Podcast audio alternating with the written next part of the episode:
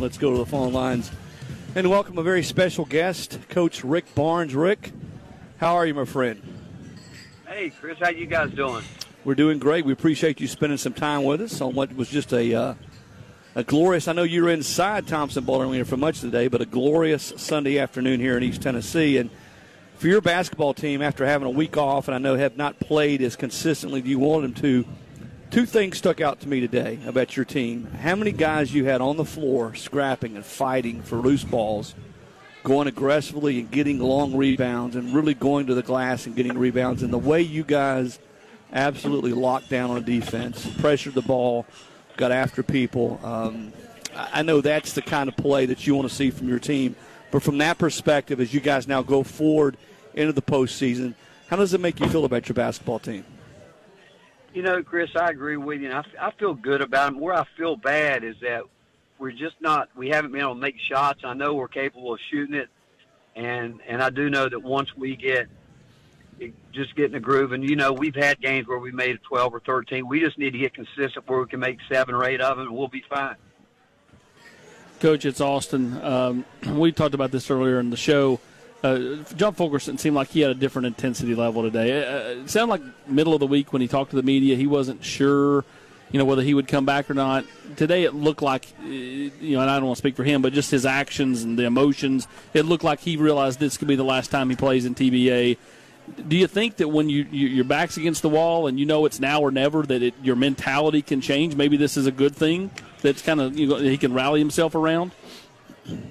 You know, Austin, it's it's an interesting thing with John is that I believe in him, and and I do know that he's has worked hard to fight through injuries and some other things that he's had to deal with.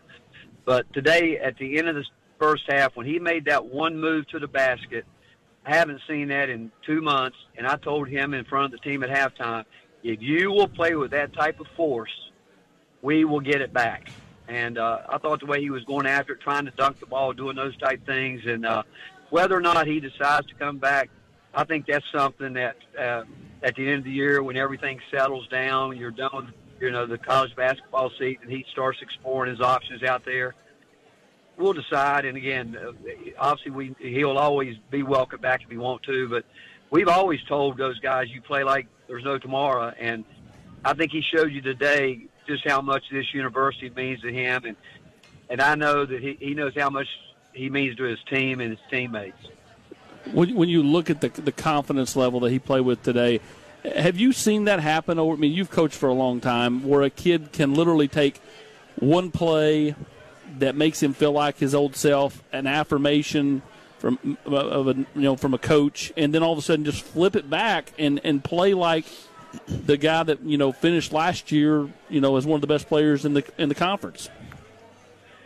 Well, I can guarantee we're going to keep showing what he did because that, he made a couple plays today that looked like that player, and uh, that's what we've been asking him to do. And you know, when when you struggle in a lot of different things, and physically, he's he's had to fight so much this year, and uh, getting that back, I think, in his confidence will be important. I think the time off right here, last week and this week, maybe helps him more than anybody. You're listening to the Nation. Our guest, head basketball coach Rick Barnes. Rick, this this season's been a grind on everybody, and I know been over there practice a few weeks ago, and, and not just your team, but all teams, and obviously the kids, the players carry the burden of that. Is there any way to put into words just how hard this has been? And again, I'm not just talking about your basketball team. I'm talking about in general because you talk to your peers, you talk to coaches around the country, just the fatigue of getting tested every day, everything that, you, that goes into sort of making this a reality basketball during the COVID climate. You know, Chris, you're right, and I and I do talk to my peers, and and I will tell you to the man – I think every team in the country, not just our team, it's been one of the one of the hardest grinds, emotional, uh, mentally that we've had to go through. And and I tell you what, I miss being able to see my players' face. I miss them being able to see my face and talk because we're going to adhere to the rules. And whether people believe it or not, we've coached every practice with our mask on. We've never taken them down. We, we, we don't do it. The players obviously don't wear it, but as soon as they walk off the floor, there's masks there waiting on them. But I tell you what, I'm really impressed with the fact that we've gotten through a basketball season. I think I think we needed it. I think our country needed it, and I know next week is going to be March Madness is going to get going again. But to answer your question, to put it in, in terms, I will tell you this: it's been the hardest year in my basketball life as a coach, and that's that's including two really bad seasons with two bad teams. And uh, and we you know we finished fourth or the fourth seed, and and um, our expectations are high. They always will be. But if you could see the look on our players' faces, and at times it's like, why are we doing this? Because you know, you know, we we have one of the great arenas in the country, and you don't get to feel that. This is a team that needed to feel that. I think it would have we we would have been better at home, even better with with that. But I don't think we're any different than anybody else. I really don't. Uh, I think I saw today there's only one team that that won all their home games this year, and I think it was Houston, and they won it today on a half court heave shot against Memphis. But I, I think I saw that stat. They're the only team in the country that, that won all their home games. How do you feel, Rick, now as you go into the postseason? You mentioned you guys were able to get the double bye. You play on Friday, so you get you know another day or so to rest. But how do you feel about your team? And haven't watched postseason basketball for a long time. Austin and I were talking about this a minute ago. So many of these games, certainly in the NCAA tournament, are, are grinded out defensive half court struggles where you've got to be able to get stops as you mentioned earlier, make some shots. But you see so many 61 59 games, 63 61 games. Where do you feel like this team is now, equipped wise, to go into the postseason? Well, you saw one of those games today. Right. I mean, that was a grinded out, hard game. You know, we came out early through that stretch there. They made they made some uh, plays, got some offensive rebounds, and we missed some shots that we need to make. But we got back in it with our defense, and Mike White at Florida does a terrific job. I'm, I'm really I could make a case why he should be coach of the year, losing the preseason player of the year. Then you know Tre Mann was out today, but one thing that we all know, and I told this to our team, that when guys go down like we faced this year, you know we've had Josiah James go down when we were really starting to play our best basketball. Somebody else has got to step up, and I think you'll see that this time of year where you, you, hit it right on the head. There's going to be some grind out games. Every possession matters. Offensive rebounds. How many possessions can you steal from out of bounds plays? You know, you got to make sure you don't get free throw blockouts. We gave up a couple of those today. That could be the difference in winning, advancing, and going home. So those are the things we'll be continue harping on those guys with because this year those things are really magnified because of what you just said, those hard grind out games. Coach, you've uh, you, you've done this such a long time. When you get to the, the NCAA tournament, how much do you feel like you know a, a, team, you know, a team's run is predicated on maybe the draw they get, you know, who you play in the first round, who you potentially could see in the second round. Sometimes that changes. You know, I mean. You know, you know what I mean. Like just like eh, the NCAA tournament has so many swerves to it that maybe a team that's not playing its best basketball can work their way into you know, the second weekend and then start playing better? Well, matchups are key, Austin. I mean, they're key. I mean, you know, some teams you're, you're just going to naturally match up with better, and so yeah, that that is. But sometimes you can, uh, again, you can have a day where you're playing against a team that's really good, but they have a tough shooting day, and you can uh, you can have a good shooting day yourself. But matchups are key, and I think that once you get down, you get into the tournament when the timeouts get a little bit longer, whether they act like it is or not, it does keep you from maybe getting in those runs that you want to have because those those timeouts are longer, and uh, it's just everything's different. But uh, also, when you get outside your league, the grind sometimes it is because we know each other so well in conference play. So those matchups you're talking about can work in your favor. And if you go back and look at teams that, that make deep runs in it, and teams that win national championships, they have they have some scares along the way, where something's had to happen, where they've had to get through it to win it, and so you you've got to go into a game knowing that it's going to take a lot of hard work. It's not going to be easy. It's not supposed to be easy, but you've got to be on edge and try to come up with as many as many. Um, you've got you've got to limit turnovers. That, that's no doubt. You're not going to win if you turn the ball over a lot and let people get out in transition and get those kind of baskets against you. You got to make them work for everything they get. Lots of people will speculate what this team needs to do better the next couple of weeks to get to where you guys want to be.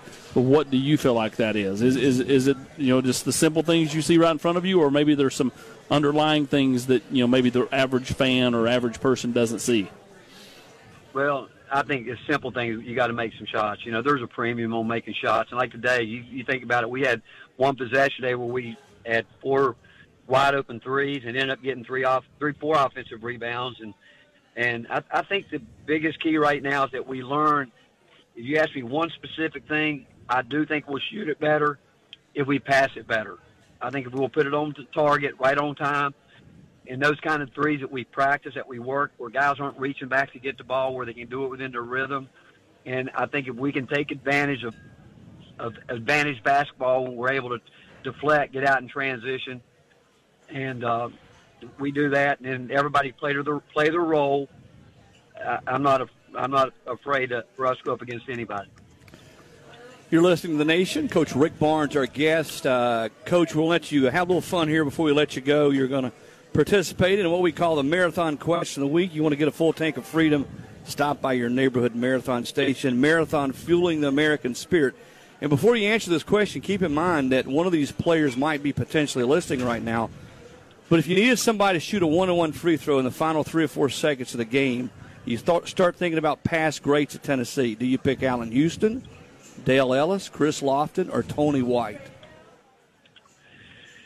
Well, I'm going to be get sentimental right now. I'm going to let my heart do the talking as opposed to my brain. I'm going to pick Tony White, even though, even though I saw him miss two big free throws at Vanderbilt my last time I scouted for Alabama. But uh, I'm to I'm to pick Tony. My head would tell me to pick Allan Houston. even though poor Tony was shooting about 92% from the line that year. I think he was Yeah, leading the country in free throw He shooting. was leading the country. He was leading the country. Well, let me Yep. say this in all seriousness, Rick, and and, and you and, and I think the fans know this. Tony, uh, what a champ he's been. You know, he, he was so sick with leukemia. He's beaten it. He's doing great now. But the support that you and your team, your basketball team, and your staff have shown him has meant all everything to him, and he um, he he appreciates as, as his friend, somebody that was a classmate of his at Tennessee, and we've kept in touch all these years. I can't tell you what it means to me, what you and your team and your staff have meant to him. It's uh, it's been awesome, and, and you talk about a family, and even though you didn't coach Tony White, I can promise you he certainly feels a part of the Tennessee basketball family. Well, Chris, I'll tell you, you have been an unbelievable friend to him, and I can tell you, I'm I enjoyed more him you bringing him by the other day because I hadn't seen him in a long time, and I love Tony. And the one thing I miss seeing is his smile. He didn't take his mask off, but you know he's got one of those great smiles. And uh, again, I love the guy, and uh, I can't wait to get his ribs. He keeps telling me about these ribs, and I can't wait to get a hold of them. He says his ribs are even better than his free throw shooting, especially in the last minute of a game. Well, and I can I can vouch for hope them. so. They're good. They're good. Yeah, They're good. Well, again, that's I, again I love him, but I was at that game scouting for Alabama when I was an assistant there, and Tony could have put it on ice, but one of his tougher days. But the best part, Chris, was when I brought out the stat sheet to show it to him. You rocked his world. He brought out a stat sheet from 35 years ago. I think he was sitting in Haywood Harris's office, and you went in there and got it and brought it to uh, to lunch that day. I, I just hope that you Yeah. get to see his smile again soon. And the next time you coach a basketball game at Thompson Boling Arena, there are no masks and there are no social distancing. I do too, because I tell you what, it's been tough, and I appreciate everybody. I, I really appreciate where it started with the conference that we're going to do it, but what they've done on our campus, leadership from the very top all the way down to the athletic department, our team, the officers, trainers, they've been phenomenal, and uh, I really appreciate the effort of people. But the players are the ones I'm telling you that we got to thank because it has been harder on them than anybody, and uh, it's been a tough year. I hate it for our freshmen because I don't think they really got a feel for what it's really like they saw it in the past when they were being recruited, but we miss our fans and, and just our everyday life on campus has been so different the last, you know, six, eight months. But uh, I'm just glad we've been able to get this season in. well, Rick, man, we appreciate you spending some time with us tonight. Good luck to you and your team next week in Nashville, and then from there, I guess they're going to do it all in Indianapolis, the NCAA tournament, or Yep. somewhere Yeah. in the Indianapolis area. Yeah. So we look forward to watching you guys going forward. But thanks a a lot tonight for joining the nation, and we look forward to seeing you soon, my friend. All right, thanks. Thanks for having me, guys. Talk to you later. Head coach Rick Barnes joining us tonight on the Nation as his team wins today over Florida. So they go in as the four seed in the SEC tournament. That game next Friday in Nashville.